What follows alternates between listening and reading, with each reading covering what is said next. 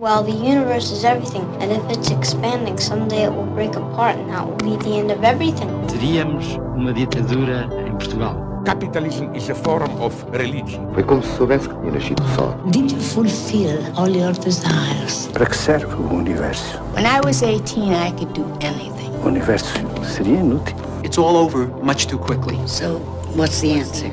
BBX, uma parceria Expresso Antena 1, com Pedro Mexia e Inês Menezes. Olá, este é o PBX Parceria Expresso Antena 1.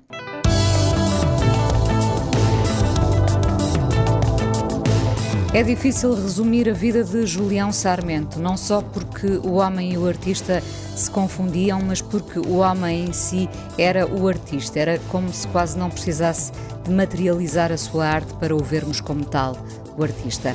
Mas sim, era o mais internacional dos artistas portugueses, com uma visão e uma sede pelo novo que desafiava quem tinha nascido muito depois dele.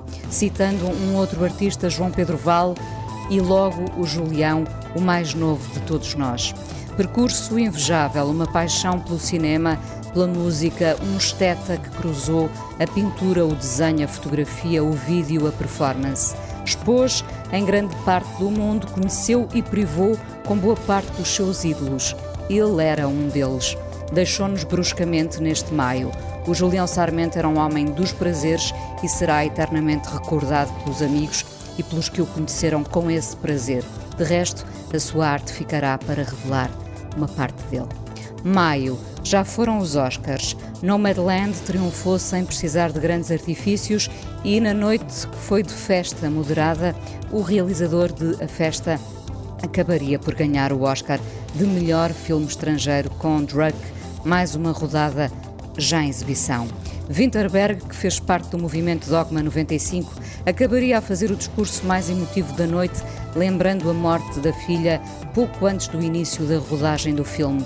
E a morte da filha fez com que ele quisesse lembrar ainda mais a urgência de celebrar a vida. Joan Didion, uma sobrevivente, também ela passou pela morte da filha e do marido. O ano do pensamento mágico já falava dessa perda inicial. Depois, o documentário do sobrinho Griffin Dunne registou a perda total, mas não da sua lucidez ou da sua integridade. O Pedro abre o livro Noites Azuis, da infância à perda. Joan Didion, 86 anos. Ela sabe melhor que ninguém que a vida muda num instante, num dia normal.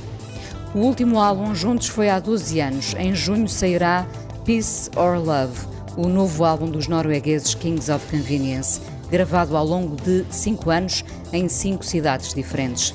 Rocky Trail é o primeiro single que abre este PBX.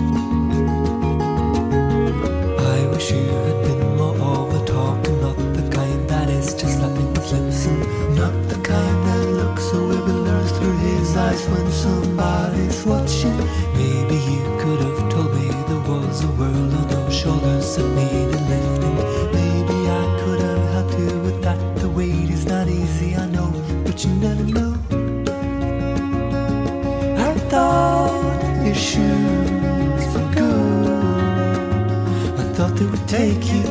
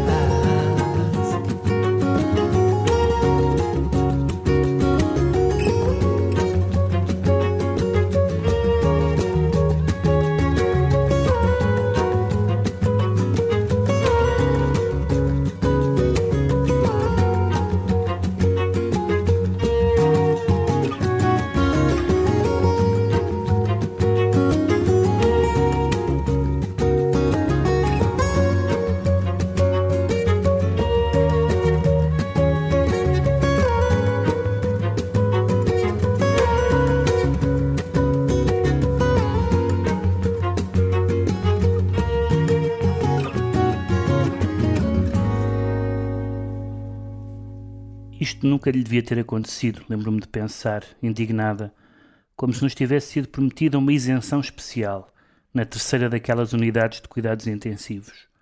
Quando falamos de mortalidade, falamos dos nossos filhos. Acabei de o dizer, mas que significa? Sim, é claro que percebo, é claro que percebes, outra forma de reconhecermos que os nossos filhos são reféns da fortuna. Mas quando falamos dos nossos filhos, de quem estamos a falar? No que representou para nós tê-los? No que representou para nós não os ter, no que representou deixá-los ir, estamos a falar do enigma que é comprometermos a proteger o que não pode ser protegido, no imenso quebra-cabeças que é ser pai ou mãe. O tempo passa, sim, de acordo, uma banalidade, é claro que o tempo passa. Então por que o digo? Porque já o disse mais do que uma vez. Tenho estado a dizê-lo da mesma maneira que digo que vivi a maior parte da minha vida na Califórnia? Tenho estado a dizê-lo sem ouvir o que digo? Será que o ouço mais assim? O tempo passa, mas não tão agressivamente que alguém repare? Ou mesmo, o tempo passa, mas não para mim? Noites Azuis, de Joan Didion, a abrir este PBX de maio. Olá, Pedro. Olá, Inês. É infelizmente um programa atravessado pela perda, ainda que Joan Didion esteja viva aos 86 anos e Thomas Vinterberg. Lembre que é preciso celebrar a vida. O Julião Sarmento foi sempre um homem que gostou de celebrar com os amigos, celebrar a vida. Vamos ao livro, este Noites Azuis, da Joan Didion. Uma jornalista, escritora, ensaísta, enfim, ainda assim com pouca obra literária editada, não é? Que depende de como defines literária. Ela sempre se queixou de que tem alguma... que escreve lentamente, mas na verdade boa parte da obra jornalística dela é obra literária, e eu até acho que é bastante melhor do que a obra propriamente literária, por exemplo, do que os romances, sobretudo os ensaios dos anos 60, 70, mas não só. Já depois deste livro, O Noites Azuis, que é de 2011, publicou, não livros novos, mas coletâneas de artigos esquecidos, de apontamentos, e eu acho que ela é, de todos os jornalistas da sua geração, ela é que tem um... Enfim, há muitos que têm um estilo muito inconfundível. O estilo do Tom Wolfe é muito inconfundível, do Hunter Thompson também, mas ela tem um registro de quase de impassibilidade, de passar por entre os pingos da chuva nas mais incríveis circunstâncias. Ela tem um ensaio muito famoso, uma reportagem, um artigo, enfim, como quisermos chamar, sobre a morte da Sharon Tate, e de ser vizinha do casal Sharon Tate e Polanski, e de como esse acontecimento, como essa matança foi um dos pontos de viragem dos anos 60, não é? Onde uma certa visão idílica dos anos 60 terminou, juntamente com outros episódios conhecidos, aquele aqueles acontecimentos no concerto dos Rolling Stones e outras de quem vamos falar no programa, e ela estava lá e então é ao mesmo tempo um testemunho de alguém que vive ali ao lado e um ensaio sobre a história, e ela consegue fazer isso sempre de uma forma exímia, é uma grande estilista. Neste caso, ou melhor, no caso destes dois livros, no Ano do Pensamento Mágico, é muito conhecido. Tornou-se muito conhecido, sim, não é? Tornou-se muito conhecido por causa do tema, essencialmente. É um livro sobre a perda do marido, que aliás também era escritor, John Gregory Dunne, e depois seguido em 2011 da morte da filha, que é esta filha adotiva, chamada Quintana, sobre a qual o próprio marido também tinha escrito um livro chamado Quintana and Friends. Portanto, talvez por ser uma filha adotada e, portanto, eu não sei exatamente as dificuldades que eles tiveram para ter filhos ou não, mas claramente esta adoção foi para eles um momento assim muito marcante, e a que eles se referem muitas vezes. E então o livro, este Noites Azuis, que é um livro menos conseguido do que o Ano do Pensamento Mágico, mas também por uma razão adicional, é que quando... O Ano do Pensamento Mágico é a primeira confrontação direta dela com a perda. A filha ainda estava viva, embora na altura já estivesse em coma. Neste momento este livro, publicado em 2011, já é escrito bastante depois da morte, ou já é publicado, melhor dizendo, depois da morte, bastante depois da morte de ambos, e portanto a Joan Didion já estava na altura, já se considerava muito sozinha, ao ponto de certa altura vai ao hospital e pedem-lhe um contacto de emergência e ela não se lembra de ninguém a quem recorrer, porque os amigos ou vivem no estrangeiro ou estão muito ocupados, e não o sobrinho que já falaste, o Griffin está em filmagens, não sei quem é o meu contacto de emergência. Bom, e ao mesmo tempo ela, o livro, que é sobre a morte da Quintana, é sobre ser pai, é sobre a morte da filha e é sobre o envelhecimento, e ela vai contando vários episódios, nomeadamente neurológicos, que vai sofrendo, e percebe-se que ela se apercebe que está a perder capacidades. E isso é notório na própria construção do texto, que é um texto muito fragmentado, repetitivo. Não é repetitivo por acaso, é repetitivo deliberadamente, mas é como se o texto fosse também partindo um pouco, acompanhando uma certa desestruturação mental e emotiva, e é sobre ao revisitar, as pessoas dizem-lhe que ela tem as memórias, e que portanto tem as memórias da filha. A filha tinha um historial complicado de alcoolismo, depressão e tudo isso, as pessoas dizem que ela tem as memórias da filha, quando ela estava viva, mas ela vai se apercebendo, à medida que vai revisitando algumas memórias, como algumas destas memórias são aterradoras, no sentido em que parecem sinais de alarma, que ela pensa se não devia ter dado mais importância na altura. Talvez de todas as histórias que ela conta, a que me impressionou mais foi que ela vai ver com a filha o tubarão, quando estreia o tubarão. Portanto, a Quintana era uma miúda na altura, em Malibu, e quando acaba o filme ela corre para a praia, mar adentro. A primeira coisa que ela quer é ir para o mar, quando evidentemente nós sabemos que o tubarão teve como consequência o esvaziamento das praias em boa parte dos Estados Unidos nesse ano, ou pelo menos uma diminuição muito, muito, muito drástica. E há uma série de episódios sobre os versos que ela gosta. A certa altura ela diz que está fascinada com o verso do Keats, que é desaparecer no nada. Depois miúda ainda telefona para um manicômio a perguntar como é que ela sabe se está maluca e o que é que deve fazer. Muitas dessas coisas ela tem 5 anos, 6 anos, 10 anos, não são coisas de adolescência ou da universidade. Uma certa ideia de destruição, autodestruição, esteve sempre lá, não é? Ela, Joan Didion, põe a hipótese, que não sei se tem apoio, embora ela cite muitos textos de especialistas em várias áreas, ela põe a hipótese de que haja dois síndromes cruzados entre os pais que adotam e os filhos adotados, que é os filhos adotados, o medo de serem abandonados, visto que muitos deles foram realmente abandonados pelos pais biológicos, e portanto um medo que persiste mesmo quando têm bons pais adotivos, e no caso dos pais que escolheram aquele filho ou aquela filha, o medo de não os merecerem, de não os merecerem. Portanto, isto é uma hipótese, enfim, que vale o que vale, mas que é produtiva em termos do discurso que a Didion vai tendo sobre essa experiência, mas ao mesmo tempo percebe-se, porque vai havendo muitas remissões para outras pessoas que ela conhece. Aliás, as pessoas que ela conhece são quase tudo atores, realizadores, escritores. Isso pessoas... fica tudo muito patente no documentário O Centro Não Consegue Suster-se, não é? Nós já falámos aqui. Sim, falámos do documentário. E é muito curioso porque ela é uma figura tão discreta e tu percebes que está ali concentrado boa parte da história do cinema, da literatura. Ela, aliás, durante a escrita deste livro, O Ano do Pensamento Mágico está a ser adaptado ao teatro e ela está nos ensaios com a Vanessa Redgrave.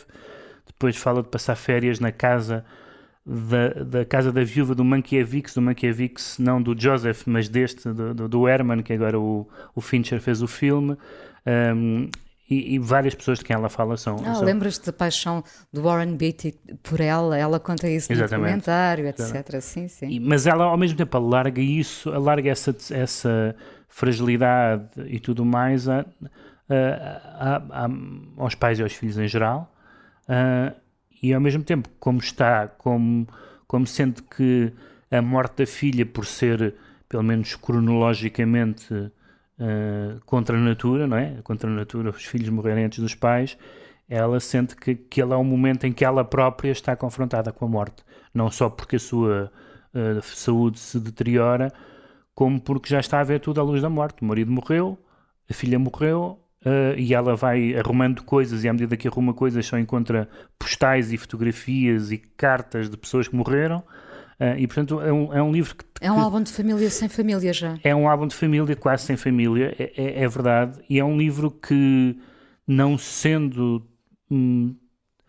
nem tão forte, nem necessariamente tão frio, um frio até aqui num certo bom sentido, como os outros livros da Didion, é um livro que até nas suas fragilidades é um retrato muito, muito impressionante daquele estado de espírito, e daquele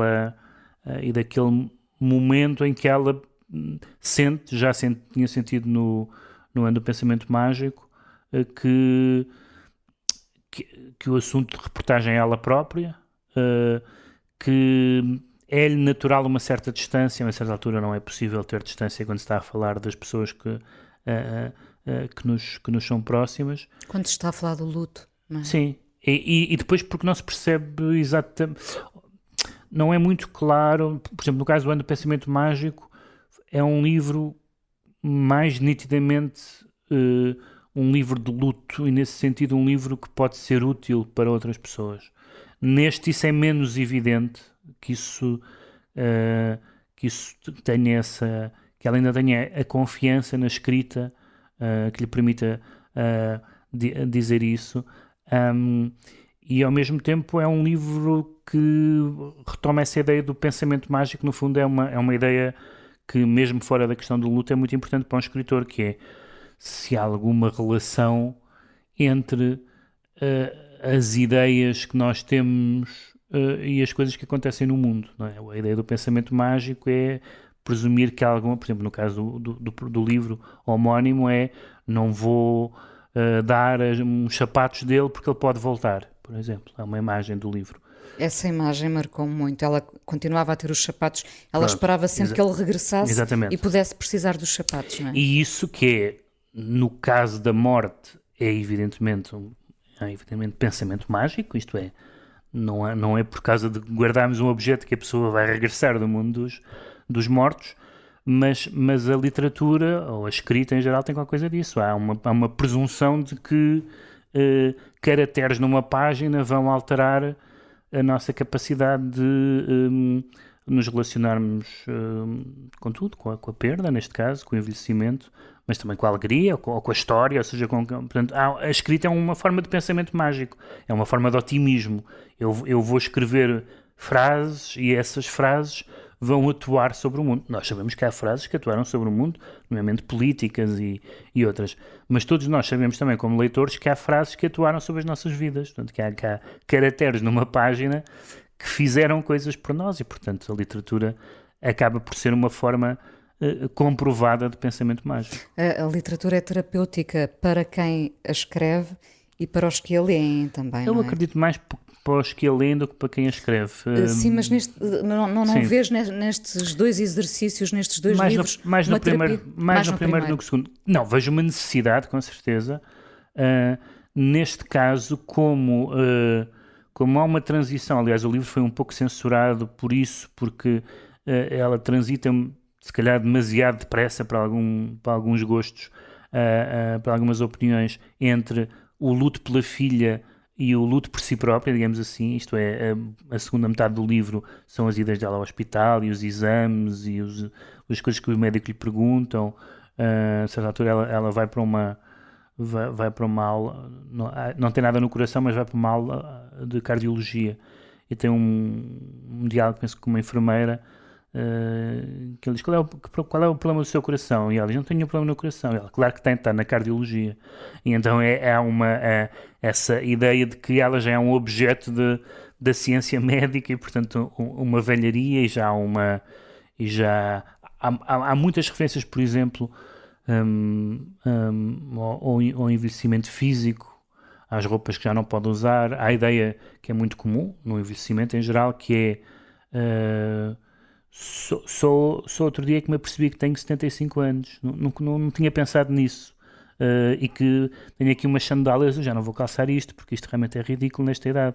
E então isso surge tudo de súbito, não só por causa da doença, mas sobretudo por causa desse desamparo de quem de repente ficou sozinha. Fico curiosa para saber se ainda beberá a sua Coca-Cola em jejum. Não sei, mas continua a ter as últimas fotografias que apareceu, eram uns anúncios até de óculos de sol. E sim, ela continua com uma grande pinta. Noites Azuis, de Joan Didion, da Cultura Editora, destaque no PBX de maio.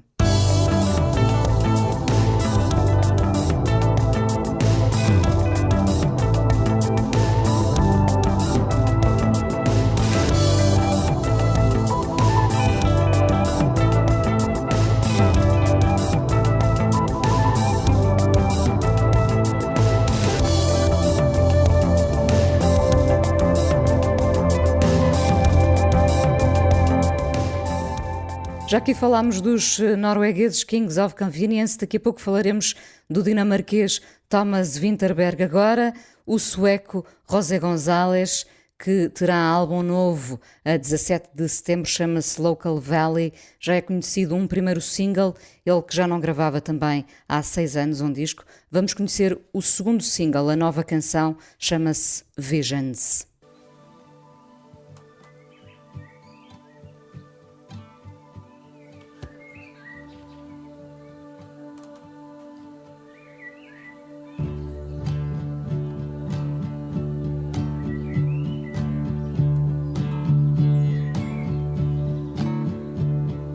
Visions, trying to make sense of a now, trying to make sense of a past, to show us how.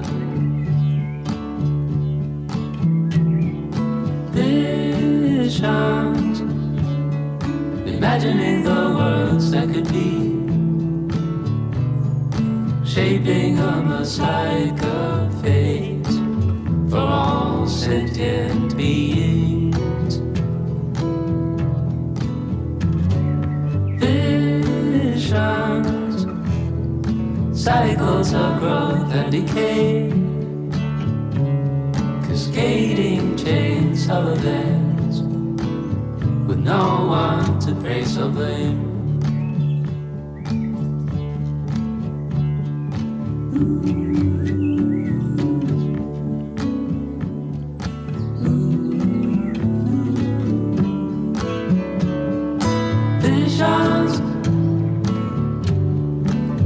inevitable suffering and pain. We are patiently itching away toward unreachable utopias. Visions enslaved by the forces of nature, elevated by mindless replicators, challenged to steer our collective destiny. Visions, look at the magic of reality, while accepting with honesty that we can't know for sure what's next. No, we can't know for sure what's next, but that we're in this together.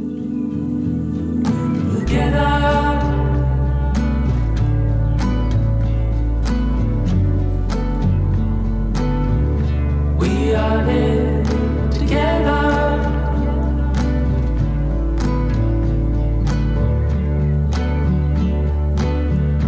We are here together. Ooh. We are here together.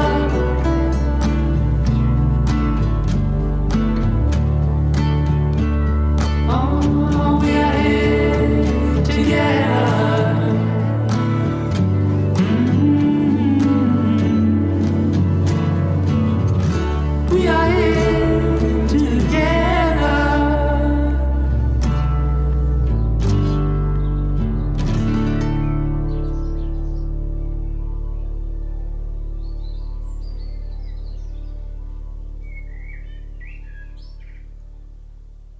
Entre a euforia e a tristeza, o dinamarquês Thomas Vinterberg emocionou quem o seguiu na noite dos Oscars, falando da perda da filha 4 dias antes do início da rodagem do filme Mais Uma Rodada. Oscar de melhor filme estrangeiro, uma certeza a de querer celebrar a vida.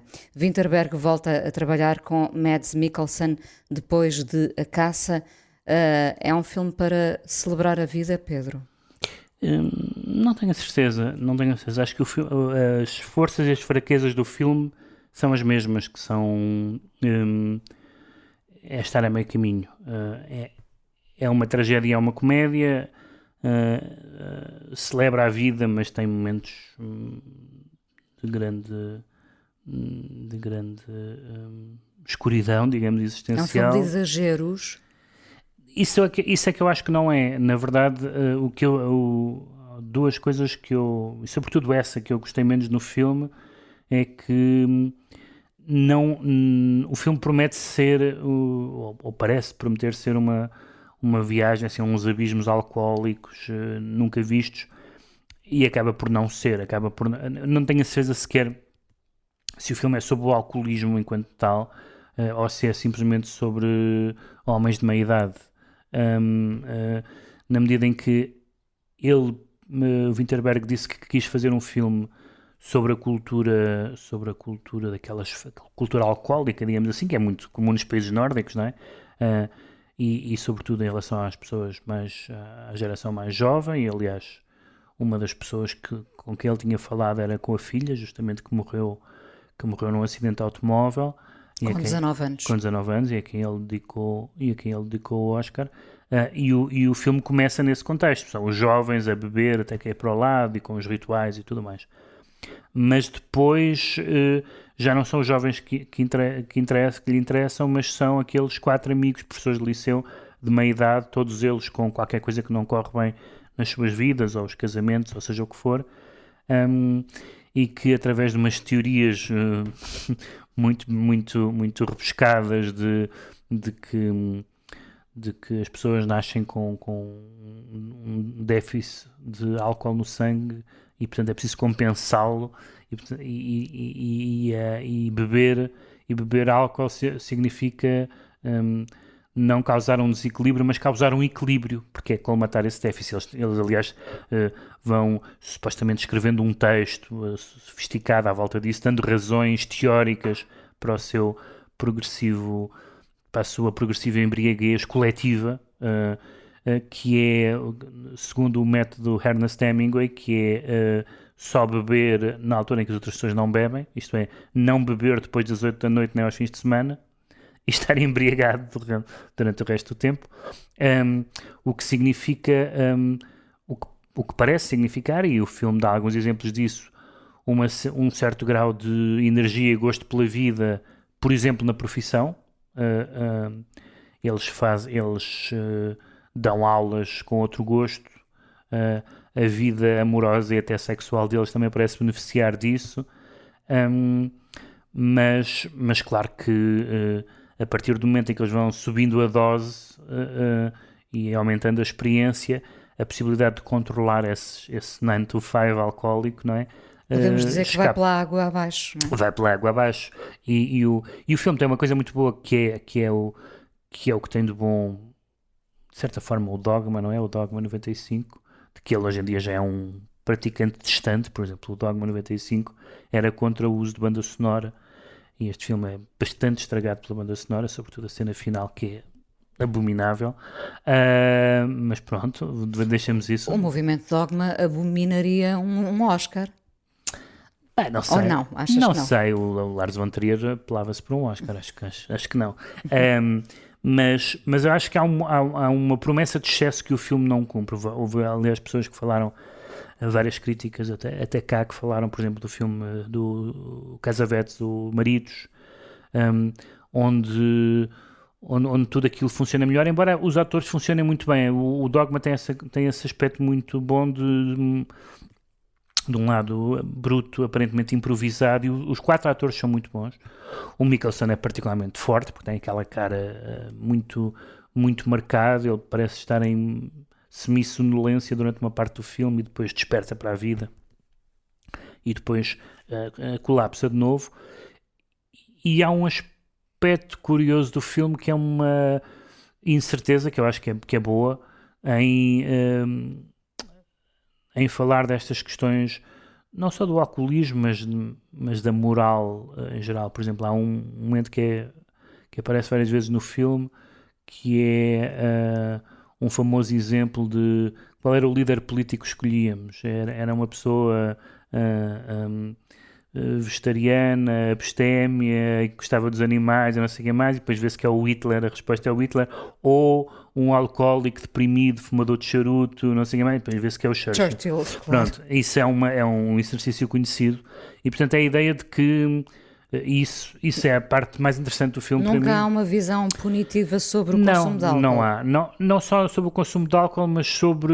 Não há verdadeiramente uma visão moralista. Um dos problemas do filme podia ser dizer-nos, atenção, que o álcool é mau, que seria uma coisa muito desinteressante como tema de filme, ou então embebem-se todos, o que podia ser mais interessante como filme, mas socialmente seria muito irresponsável, naturalmente. E o filme tem algum equilíbrio nisso. O que eu acho é que o radicalismo e o mergulho no abismo é bastante controlado. Nesse sentido, é um filme mais para Hollywood do que Dogma 95. Não estamos aqui longe daquelas cenas do Lars von Trier que a gente leva as mãos à cabeça de ele não vai filmar isto, ele não vai mostrar isto. Aqui isso não existe. Aqui mesmo as cenas bebedeiras são quase todas cenas de euforia e de festa dos amigos, e não há propriamente aquele lado mais abjeto a crueldade do filme. A festa não está presente neste... Acho que está menos, acho que continua. Para mim, o grande filme dele continua a ser A Caça. A Caça. Mas todo ele é muito subtil, não é? Sim. A Caça é também um filme sobre o cuidado com os juízos, não é? Portanto, também outro professor de liceu, também acusado de... A suspeição paira durante todo o filme, não é? Sim. Não é? Naquele contexto em que se falava da pedofilia e dos crimes sexuais, e a ideia de um... de um culpado que imediatamente é de um suspeito que é imediatamente dado como culpado no seu meio social. E este filme, nessa dimensão, é também um filme cauteloso contra os juízos, até porque nós vemos, em alguns casos, vemos o álcool a funcionar. Há nomeadamente uma passagem engraçada que é um miúdo que passa num exame sobre o Kierkegaard depois de se embriagar a sugestão do professor, o que é curioso. É um filme cauteloso, mas é um filme com atores. Eu não conheço nenhum dos outros atores, a não ser o Mikkelsen, e são todos muito bons. Parece que já vai haver uma versão americana e tal. Portanto, certamente não vai ser mais radical, mas ainda menos radical.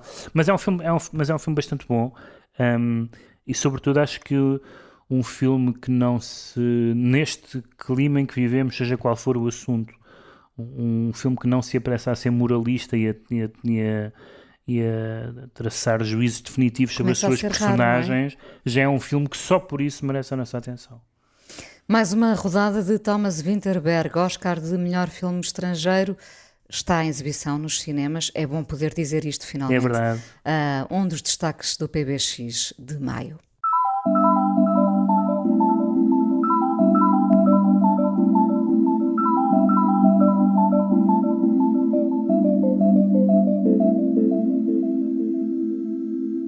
Em 2010, Sharon Van Etten lançava Epic, e uma das suas canções, Love More, conheceu esta versão de Fiona Apple, que provavelmente suplanta o original. Ora, ouçam.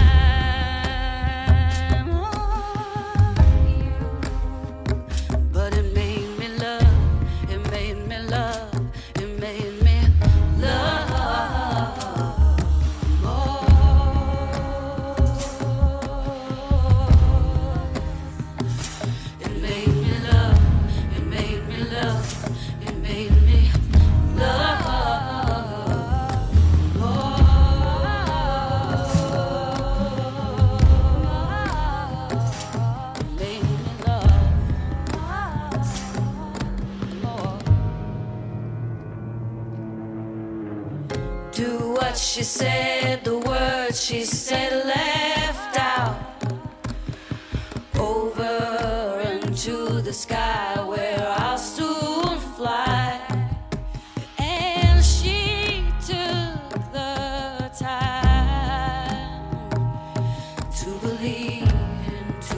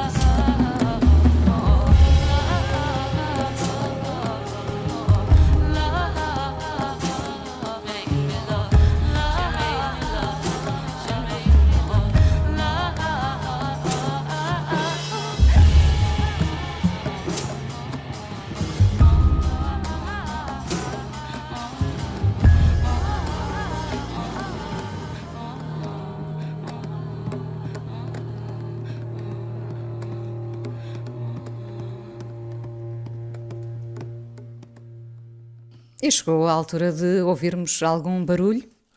Sabes que tu podes sempre contar comigo para o barulho. Aqui, aqui não foi tanto pelo barulho, foi porque ali que tinha visto que ia sair um novo disco dos Dinosaur Jr. e acabou de saiu há dias, não é? Sim, saiu há dias, que é o quinto álbum desta segunda encarnação deles. Portanto, eles começaram em 1985, e a minha expectativa quando fui ouvir o disco foi que este disco vai soar como podendo ter sido lançado em 85, 95, 2005, 2015. E sim, é verdade. Podia ser em qualquer momento da carreira deles. Tem algum toquezinho da produção ou da coprodução do Kurt Weill que introduz lá assim umas pequenas variantes sonoras, mas no essencial e eu isso admiro, como sabes, já falámos disso sobre várias artes, das pessoas dos artistas que se mantêm fiéis e que fazem sempre a mesma coisa. Não, por exemplo, na pintura isso é muito comum, artistas que passaram décadas a pintar o mesmo quadro, a mesma... ou cineastas que fizeram o mesmo filme. Sim, e então os Dinosaur Jr. não há grandes dúvidas sobre o que é que eles vão fazer, sobre as descargas elétricas e as distorções e os solos. Aqui outra vez nesta reencarnação eles voltam a contar com o Lou Barlow, que tem, apesar de tudo, um toquezinho mais sofisticado, não? Mais sofisticado e mais intimista, que dá um outro toque à banda, que nunca se preocupou propriamente com essas nuances e essas subtilezas, e sobretudo não é uma... Aliás, é muito engraçado ler o que se escreve sobre os Dinosaur Jr., não especialmente sobre este álbum, é que não há muita coisa a dizer. É o que é, é o que é, sabe-se o que é. E além do mais, para quem não gosta de Dinosaur Jr., é importante perceber que aquilo que aconteceu a algures em princípios ou meados dos anos 90, que foi os Nirvana, que foi tudo isso, existiu porque existiram os Dinosaur Jr., porque existiram os Pixies, porque existiram os Sonic Youth, e portanto tudo isso foi uma... Não é possível, como faria o Stalin, tirar algumas destas pessoas do retrato, não é? Estas pessoas estão todas lá e sem elas... a camisa de xadrez não teria o mesmo impacto, não é? Exatamente, ou o cabelo comprido já depois da idade certa para isso, tudo isso. E então eu escolhi uma canção que se chama I Met The Stones, que eu li que era uma canção de metal cósmico. Não faço ideia que seja metal cósmico, dá-me ideia que é uma espécie de cogumelo ou coisa do género. Este álbum novo chama-se Sweep It Into Space. Sim, também é. Vamos então a esse encontro com os Stones, I Met The Stones, no PPX.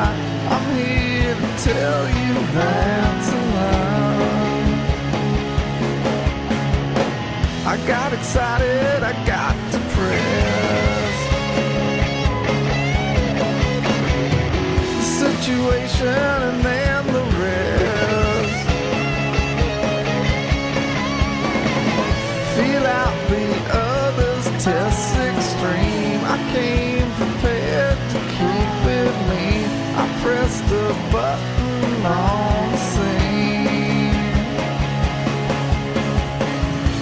got to help you find the sound. I held a piece off ground and down, thought that it meant you'd come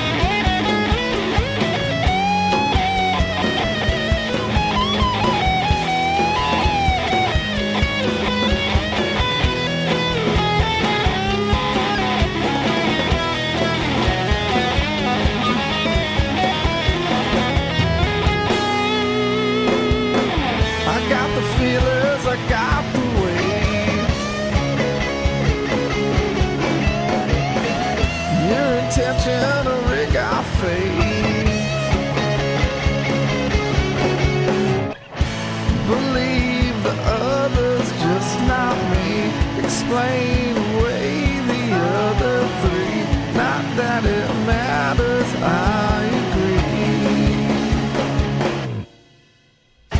I gave it everything I got. I tried to stop you, I could not.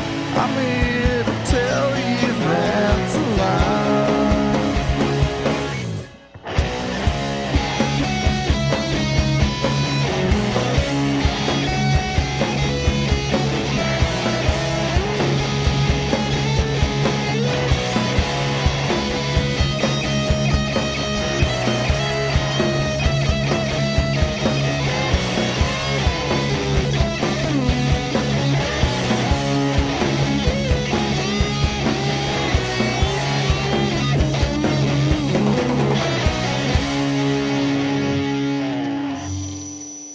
Encontro com os Stones, do tempo em que havia PBX, curiosamente, foi a canção escolhida pelo Julião Sarmento quando veio de novo ao Fala Com Ela em outubro passado.